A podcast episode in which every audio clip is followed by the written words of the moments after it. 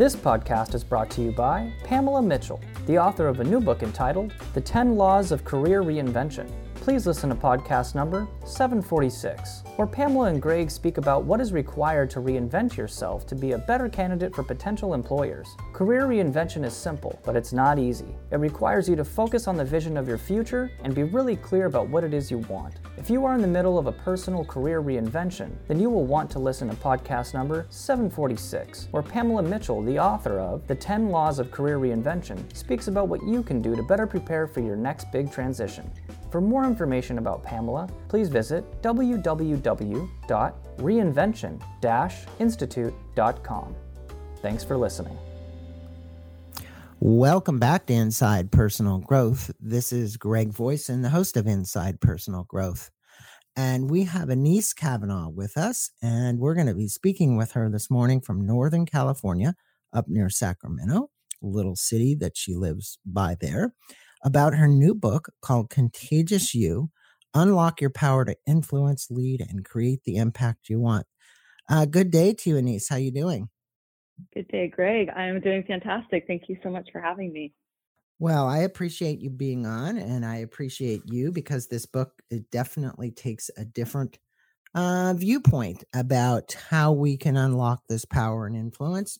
And it really comes from, I think, an area where people need to be more um, inclusive of, and that is spirituality in the workplace. And you certainly do bring that in. And I'm mm-hmm. going to let my listeners know about about you.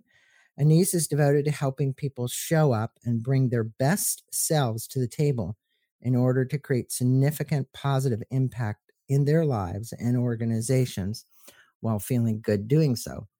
She's the creator, and we're going to be speaking about this, of the IEP method, intentional energetic presence, and advisor and thinking partner to leaders and organizations around the world.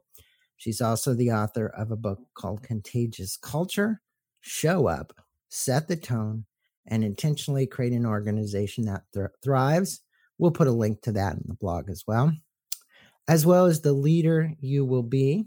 And that's another book and you're going to have a link to her website as well. She's also leading voice and intent, intention, energy, and presence in leadership and culture. She helps people unlock potential, collaborate more inspiringly, inspiringly, create more openly, intuit more bravely, and lead more joyfully and effectively. She's worked with some very big companies uh, GM Financial, Vistaprint, 155, Fitbit, Kaiser, and many more. She's been quoted in Harvard Business Review and Huffington Post. Um, she's been on a lot of different shows. So go to her website, which is a phenomenal website, and you can just mm-hmm. get there at uh, Anese Cavanaugh. That's A N E S E C A V A N A U G H dot com. You're going to find about her books, her method, engaging with her, her workshops. It's really a phenomenal website. Well, Anese, thank you, thank you, thank you for being on the show, uh, taking this time with our listeners. You know, you you speak right on the right in the introduction of your book about being authentic, sustainable employee engagement, and I've never heard those words words strung together like that. Um, mm. And how would you define an employee that really is authentic, that can sustain that mm. And keep the high level engagement that you talk about, which is this contagious you? Hmm. Well, first of all, thanks again for your kind words, and also again for having me for this conversation. Uh, and I love, I love this question. I think that to me there are five components when I look at that um, in terms of what's an authentic, sustainable, and engaged employee. And the five components would be uh, they're present, so they're actually here, present in the moment. They're connected to what's important to them. They're very connected to like what's important to them, family, why they're doing the work they're doing, um, you know, the legacy that they want to create in their role. They honor their yes and their no. They're not afraid to say yes to the right things and no to the wrong things. Uh, let's see, they take really good care of themselves. This is an important part of being sustainable and also authentic and engaged. And I think one of the biggest things, Greg, and all of these are super important. One of the biggest things is they are in service of so they're very much connected to contributing and being in service of the people around them, the work that they're doing, and each other. Well, that that is a lot, and it's also uh, some of it is, as you say, learned, and some of it is Mm-hmm. part of just the spiritual presence uh, that I think someone brings in. And if they work on that, whether it's through body work or yoga, meditation, any of those things, which which I think you and I are on the same track on that, Yeah. um, you know, they literally can start to, to change, I say, the DNA of their body. And I, like most of our listeners, have this sense of energetic presence. You even mentioned it. You said, Oh, when you first got on, you really have a great presence. And I said, Mhm. What we bring into a room is so important. What advice do you have for people who to who would like to become more authentic and to express this energetic presence more fully? What single or three or four things could you tell them that would really say, hey, this is something that I could work on? Oh, absolutely. So the first thing, it always boils down to awareness for me. So just even having that intention of, hey, I want to bring a more, uh, you know, solid or authentic or whatever it might be, energetic presence into this room. That awareness and that intention is the first place to start. Uh, the next thing to do is just to, when you're walking into a room, to notice how you feel and then to also notice your impact, how people are responding to you. So if you're walking into rooms and you're feeling contracted and kind of like you want to hide out and really tense and whatever it might be, that's a really good sign. If you're walking into rooms and you feel really open and real and present, that's a good sign. And then same thing with how people respond. If you're in a room and you're leading a meeting or even speaking, sharing a point, and people are not responding in a way that's present and engaged, there's something in there for you to look at in terms of, well, how am I showing up and what is the energy I'm bringing to the table right now? So let me ask this question. Um, you know, I wrote a book, uh, Hacking the Gap, a journey from intuition to innovation and beyond. And I did a Mm. lot of research on intuition. And I know you've got an answer for this one. You know, I think we pick up when we can start to use the various forms that we can get in touch with that intuition. How would you tell people to actually tap into that so they can get the feeling of not only what's going on with them, but with others? Mm, mm, I love that question. Uh, I, to me, Greg, that that's about awareness and presence and practice. You know, and trusting. I think that our intuition is always speaking to us. I, I have a thing where you know I think that um, intuition is always right. Our interpretation is sometimes wrong. So when we're wanting to pay more attention to how we're feeling and how others are feeling around us, if we can start to really be present to what is here and then listen to that intuition, um, the more we practice it and honor it, the stronger that becomes. Yeah, it's discernment. Um, and it's also something that I think people have an expectation when they start playing with it and really get in touch with it that it's it's a download all at once, and it's not. Mm, Uh, intuition comes in pieces. It also comes in Mhm. signs and symbols. Um, it's what Mhm. you observe when you walk into the room. Uh, it's what you observe while you're driving your car or anything, or listening to music. wow, And so, yeah. knowing that you're getting these signs and symbols and being aware of it is really important. And you stated the rate, the root of contagiousness are intentions, energy, and presence, and what you call intentional energetic presence. Just that, those three words together are very powerful. What are some of the Mhm. questions, and you have them in the book, that we should be asking ourselves to upgrade our own contagiousness? Mm. Well, there's there's several frameworks I offer I offer in the book and several sets of questions to um, to really start to explore this one. And I think I think the five magic questions are are kind of the quickest ones that people will probably be able to tap into the most quickly listening to this. And so the first one is, um, am I having the impact I want to have? The second is, am I feeling the way I want to feel? The third is, uh, do people follow me because they want to or because they have to? The fourth is, uh, what kind of a uh, culture am I actually creating with my contagiousness? You know, what is it that I'm creating around me by how I'm showing up? And the fifth one uh, is is an interesting one because it ties into values, and it's how am I honoring my values. Am I in alignment with my values? Because being in integrity with ourselves and being in alignment, that actually is to me one of the most powerful most, one of the most powerful things we can bring as a leader to our contagiousness is that alignment. Yeah, and it takes work to understand what those values are. You really have to do yeah. some introspection. And I know that you yeah. give people opportunities throughout this book uh, to to get introspective, to question. And I, that's what I loved about the book. You also tell some great stories, and we'll be getting to a couple of those. But you have three parts to this IEP method. Um, will you share with our listeners this methodology um, that you've created with the IEP? Of course. So the first part is simply the ability to reboot your presence in the moment. So it's it's the ability at any moment to reboot. Um, I call it bubbling up and just getting here right now and shifting however I need to shift in service of what's going on around me. So first one is reboot your presence, and I offer the formula and the five-step formula for that in the book. Uh, the second part of the methodology is the ability to build a very strong energetic field and foundation which really, Greg, boils down to your self care, your self talk, um, you know, who you surround yourself with, how you think about things. There's an, you know, I think there's a couple of chapters that are devoted really to building that energetic foundation. And then the third component is the ability to actually create intentional impact. And there's a um, five step framework for the five steps to creating intentional impact because that one, it's interesting. If you do the first two steps, or the first two components of the methodology, it makes that third one uh, a lot easier because here's what happens is we are always having an impact no matter what. And so we might as well be intentional about it. So if you put yourself into those five steps, all of a sudden new things come become present that allow us to look at, all right, actually, that's not the intention I had. I actually want to create this kind of impact. So reboot your presence, build a strong field, and create intentional impact. Three parts.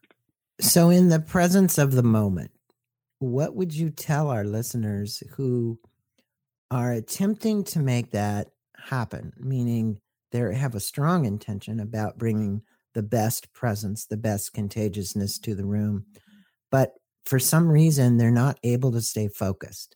They're mm. distracted, they're caught off guard. Um, something happens that upsets them emotionally. Uh, a comment, a statement, um, how would you have them reboot in that mm. in that emotional moment when you know something just goes haywire and they lose it they could lose it internally or they could lose it externally just by what they mm-hmm. say um, mm-hmm. how do you help somebody like that kind of reboot uh, stop and breathe that's it that's the first step of that is uh, to realize that you're flooded or being triggered or whatever's going on for you, to stop for a moment, take a pause, and take a nice deep breath so that you can get your bearings to start to decide how you want to respond. So people take, I think breath is taken so for granted. Uh, and to me, it, breath and presence, like that is home base for everything. So that would be the first thing. Stop and breathe, and then we can go further if you'd like. Yeah, I mean, I think that one is a great way to create awareness, right? It's like, mm-hmm. okay, here I am in this moment. It's like doing your yoga breaths uh, before you start into meditation, a couple of deep ones in and out. And I think that's great. It recenters you. Now, if they're, let's take it just one step further. All right, right. I'm aware now. All right? mm-hmm. And I allowed my emotions to take over. Right. And I mm-hmm. said something wrong how would they reframe their whole situation to get their presence back and the presence of others because they had an effect on others great okay so so third the, the other piece of that then in that same moment of stopping and breathing i would invite them to what i call bubbling up which is remembering that they have their own space and a lot of times when i talk about this in the book and, and how you actually do it but a lot of times it really helps people to just imagine or just to know they have their own space all the way around them. It is their space. And when we bubble up, we get to decide what gets in and what gets out. So just remembering I have my own space, that in itself is going to give me more authority with my next step. So then if I want to either clean up what just happened with the room or just clean it up internally, that's where going, okay, wow, let me honor this. So I'm really triggered right now. And this happens quickly, but quick questions are, okay, I'm really triggered right now. What just got triggered? What, uh, where did I just mess up? Oh, wow, I really lost my temper just now. Can I be kind to myself? Because in the moment when I've just, if, if, if, if I've just lost my temper lost my composure in the room, if in that moment I am present enough to realize that and I start to beat myself up for it, I am even less present and my energy is going to be even worse. So instead, it's my job and my opportunity as leader in that moment to go, okay, wow, just lost my composure, just lost my temper, stop, breathe, bubble up. Okay, what just happened for me? And what is my next move? And oh, by the way, Anese, you just got really upset. This must mean there's something very important. So later today, I'm going to go ahead and get this addressed. I'm going to go talk to somebody about why I got so triggered. So I'm taking care of myself in that moment. Now, with the room, if I really just messed it up, I'm going to name that. To say, hey guys, you know what? I apologize. I just lost my composure, or the way that I just framed that, that was not the impact I intended to have. Can we reboot and start over? This is my intention behind why that just happened. Or this is why uh, I got so upset about this. This means very much to me in the company, or whatever it might be. So I'm going to name it. Well, I appreciate the advice. And I think the cleansing that you're offering there is almost like taking a shower, right? Mm-hmm. Uh, you also mm-hmm. can, you know, go back to the days of uh, uh, neurolinguistic programming with Tony Robbins, mm-hmm. where he would use the rubber bands on his wrist, right, and and the mm-hmm. wrist. So it's a way to bring awareness to it, and I love that. And you state that awareness is power. That you want people to know that they are right now and assess the patterns. And you look, mm-hmm. there are good patterns and there are bad patterns that people get into um, obviously. And when we watch these patterns, if we can observe them from a higher self, we realize that many of those patterns don't serve. How would you mm-hmm. help someone to do this assessment of, you know, knowing they're aware, looking at these patterns and themes, and what they can do to shift them? Great. Well, so to me, uh, seventy percent of this work is awareness. Once once we've got awareness, we're we're more than halfway there because Without awareness, we sit in struggle and we get stuck, and it's just not a lot of fun. As soon as we have awareness that we've got a pattern or that we're not showing up the way we want to show up or we're not creating the results we want to create, as soon as I have that awareness, I am now in a place of choice where I get to shift it, which means I have all my power back. So the other 30% is what I'm actually going to do with it, which is where you're looking at with the assessments. And there are a lot of different ways to assess where, where you're at. In the book, there's an entire chapter devoted simply to assessing both from an internal perspective in different realms, and then also having um, your team or somebody you really trust and care about look at what they see is happening for you. So I'd invite people to look at that. I think that the other piece of this is I, even without any official assessments, I think if you're noticing that there is something that continues to trigger you, you know, like it's conflict or somebody's late or whatever is happening outside of yourself that is a trigger, anytime you're getting triggered and agitated about something, it's a gift because it's pointing us towards a place that we need to do either some energetic hygiene, hygiene in, some healing, or actually redesigning of boundaries. So that awareness, again, if we can look at it as, wow, I've got some patterns, some are really great, some are not serving me. Oh my gosh, the ones that aren't serving me, I'm so excited. This is such a gift because now I can actually do something about them. That would be my first invitation. It is uh, perspective. It is the wisdom of somebody like yourself who's been through it. Great wisdom, everybody. Listen to what she just said because that's a great way to catch yourself and reassess. And you don't need an assessment form out of her book to do that. You need Mm-mm. to be aware.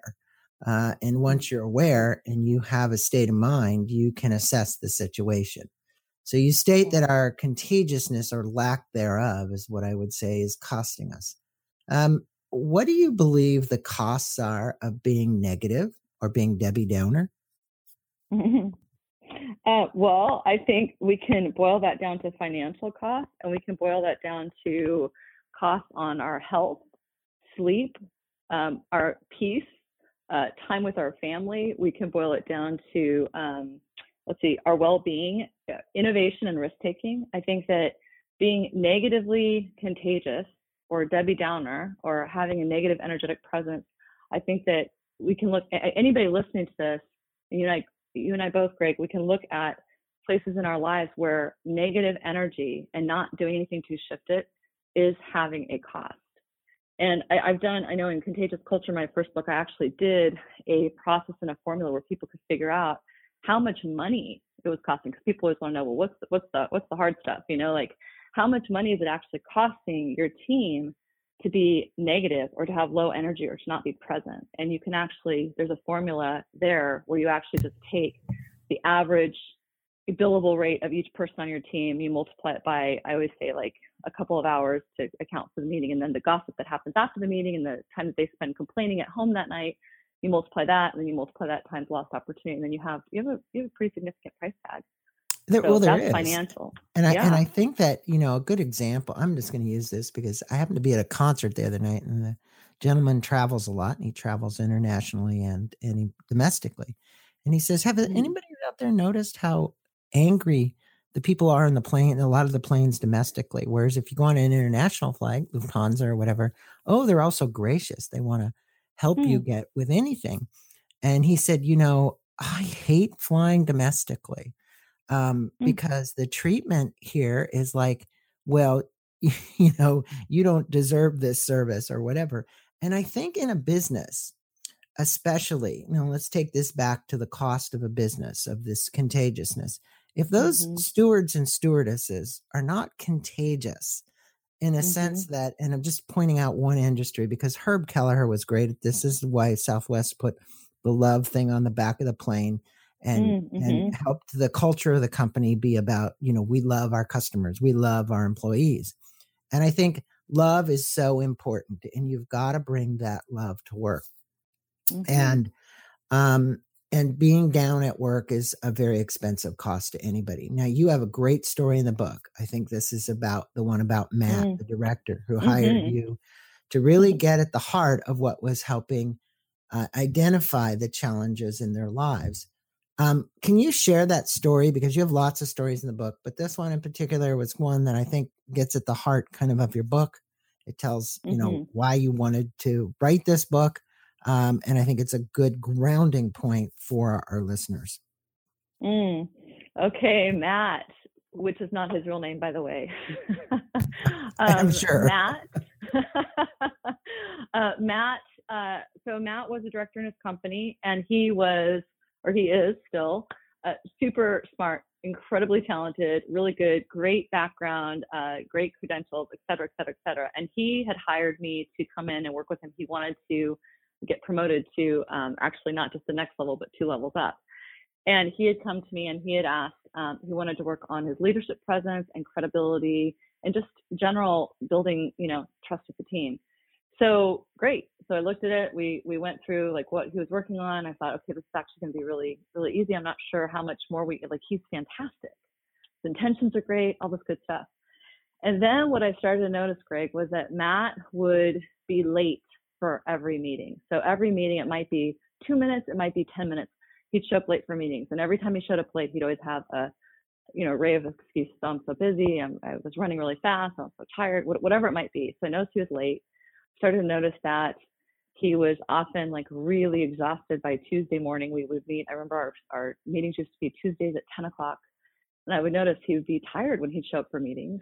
I noticed that his language was what I think of as really kind of weak, uh, not leadership language. Um, and I can give examples of that if you'd like. And just a couple of other little pieces. And so, very long story short, while Matt had all these beautiful skills and credentials and was a really, really awesome guy, there were a couple things that he was compromising his own leadership integrity and credibility with. And the core things were uh, his language, his time integrity, um, his impeccability with himself in, in terms of um, getting things done, and and really his self care. And the self care thing to me uh, is one of the most important things that stands out for me with him. And this is not uncommon. Uh, I can remember he and I talking one Tuesday, and he'd come in late and he was really tired, et cetera. And I said, Hey Matt, I'm really curious. Like, what is it? Like, how is it that you're showing up on a Tuesday morning exhausted? And he had also overcommitted. I think I share this in the book. But he'd also overcommitted on a project um, because he had agreed to it when he was tired and not being thoughtful about it. And there was no way he was going to get that project done well. And so he had overcommitted on something he had not been able to follow through. It had put more pressure on him. It had lost, it had broken trust with the team, and on and on and on. You could see the ripple effects. So Matt said, "Oh, well, on Sundays we have these barbecues, and we barbecue, and we eat hot dogs, and drink a lot of craft beer, and it's totally great. And I love getting together with everybody." He's like, "But this last Sunday we went really late, and we, I didn't get home on time to plan my week, to set my intentions for what was going to happen this week." or to take care of myself with my sleep and setting up my self care for the week. And so that right there had set a chain reaction where Monday he starts the day, he's already exhausted, he's running behind, he's not getting his training in, he's, you know, overcommitting to things he can't do because he hasn't mapped out his week and et cetera, et cetera, et cetera. So his lack of intention, energy, and presence had a significant impact, and that then cost him a lot. And so what we ended up doing was um, looking at that and the question I asked him was something to the effect of, you know, is that beer and or that craft beer and that hot dog on Sundays, is that worth this promotion? You know, is the way you're taking care of yourself and having some fun and, and actually abdicating around your time integrity, um, the language that you're using, uh, and your self care, is abdicating that and actually not being in integrity with yourself, is that worth losing the opportunity for this promotion? And his decision was no, of course. And so then he cleaned it up. So he started to work on his language. He was on time for meetings and he uh, held better boundaries around his self care. Well, it's a great example of things that you run into quite frequently, I'm sure. And I think it's yeah. sometimes just people asking questions and the minor adjustments that they need to make to themselves, which leads me to this question. And, you know, we, um, when you look at this, it seems to me like the world is really moving fast. And I think it is. Um, mm-hmm. Maybe, maybe it's perception, but it's also technology, which has sped things up. And I've done lots of interviews with digital anthropologists, so it's really mm-hmm. true. Um, mm-hmm. But for a listening audience, self nurturing and care is not something that I think people think about until they're mm-hmm. reminded of it. You know, mm-hmm. so they're reminded of it when something goes wrong with their body. Uh, right something happens, they get cancer or they have a mm-hmm. heart attack or they do whatever. And then, even then at MIT, the studies show that eight out of 10 of the people that have had a heart attack go right back to doing what they did before they had the heart attack. Yeah. So the reality is, it's like, okay, so what kind of wake up call need? But you speak about this. I love that you've included a chapter on self care and kindness to ourselves. And what advice would you have for listeners about self nurturing and care? And also, this whole theme that plays in the minds of probably 90% of my listeners is I'm not enough. I need to mm. do more. Um, nothing mm. is enough. Um, how would you get them out of that looped cycle? Mm. Okay, well, let's hit the, the last one first with the not enough. I mean, I think an invitation there is to get really curious and to to question that to really question that and and if somebody is really devoted to that story i i like to i like to i like to get curious and ask them for their evidence um, and usually if people really start to dig into the evidence they find that that's actually not true so i would i would encourage people to look at where where is the story coming from that they're not enough and sometimes that goes back to childhood wounds sometimes that needs therapy like there's there's there's so many different directions we can go with that um, so get curious about why you're holding the belief that you're not enough. And the second thing is uh, another direction to go with that is uh, what would be enough? What would enough be? And usually when people play that game and they start to look at, well, I would be enough of this and I would be enough of that, that's not true. Because even if we put them in the spot where they've just done that, where they think they're enough, they're still going to be telling that story. So I, again, an invitation really, that, that's one of the greatest things of self-care we can do is really look at those stories that keep us small, hold us back, um, what is the healing that needs to happen underneath them um, so that's, true that's one piece yeah uh, and then the other piece with the self-care so oh i agree with you. We are moving fast. I, I do believe that to be true and we do have more ways than ever to connect and we seem to be also more isolated busy and not as happy as um, as maybe culturally we've been in the past it seems. Um, so I, I look at it like this. I look at it like uh, i hold self-care as a leadership skill. So when I work with people privately, or even when I'm going to work with the organization and we're looking, okay, we're going to work on your leadership and your culture. One of the first things we're looking at is what is your self care practice and how are you guys creating space for that? Because mm-hmm. you cannot lead from burnout and you cannot lead as your best resource. You can't make your best decisions. You don't have your best level of presence or patience or kindness in you if you're exhausted.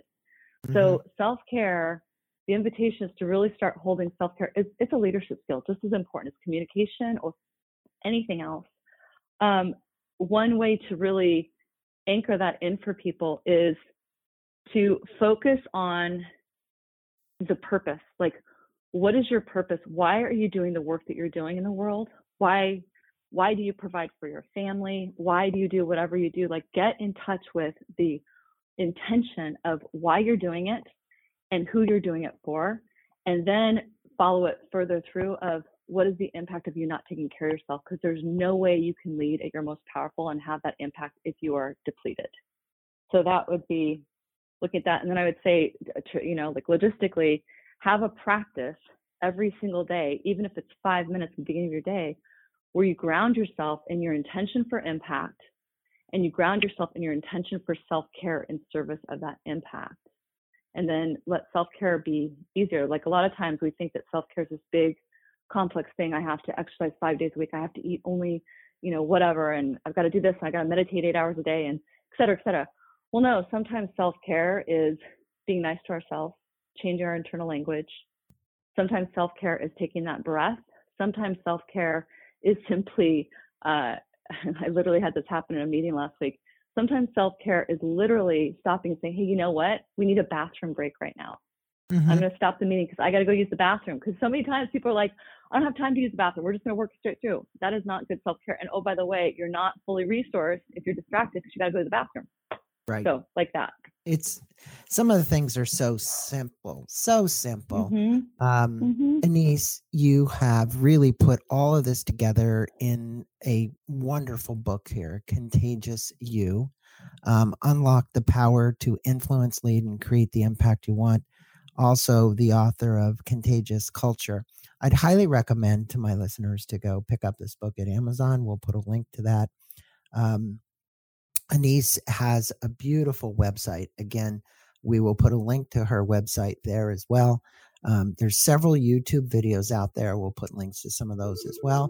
So I would encourage all of you to basically go get this book, uh, mm-hmm. listen to this podcast, and enjoy the learnings. Because, you know, uh, I did one with Whitney Johnson just yesterday or day before. She speaks mm-hmm. about the S curve, and it's the S curve mm-hmm. of learning most of the people out there are continuous learners. And I think if you're jumping from one curve to the next, actually, Contagious You is one of those books that'll help you make that leap a lot more easily um, in your learning efforts. So um, I'd highly recommend it for that because a lot of people um, in this day and age, Anese, are trying to move from one S curve to another. They're trying to mm. reinvent mm. themselves. And this book is a great book for reinventing yourself. Do you have any mm. kind of final parting words for our listeners who are out there trying to reinvent themselves? Oh gosh, I uh, well, thank you so much, Greg, for making that connection. I, I, hadn't thought about that with the S curve, and I, I love that. I love that what you just surfaced there. Um, I think parting words are simply people listening, wherever you're inventing yourself, the moment that the moment that you're aware that you have that desire, this is the moment to start. Uh, I think it, it all really does start with the awareness and then being clear about your intention. Who do you want to become? And in your becoming, what do you need to do in order to take care of yourself to become that person and lead in a way that really makes you feel usefully and positively and beautifully contagious? So it's it's uh like you can you your becoming is happening at every moment. So who are you going to become? Well, Anese, namaste, my dear one. You mm-hmm. have a mm-hmm. lovely book here, and I appreciate you taking the time to impart your wisdom um, with our listeners. Great. Thank you so much.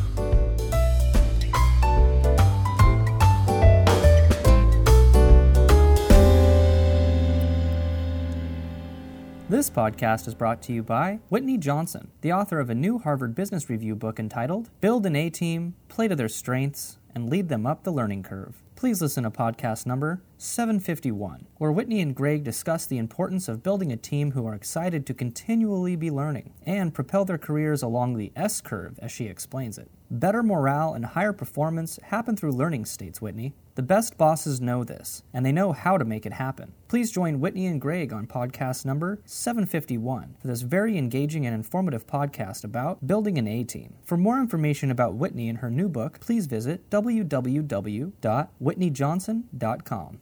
Thanks for listening.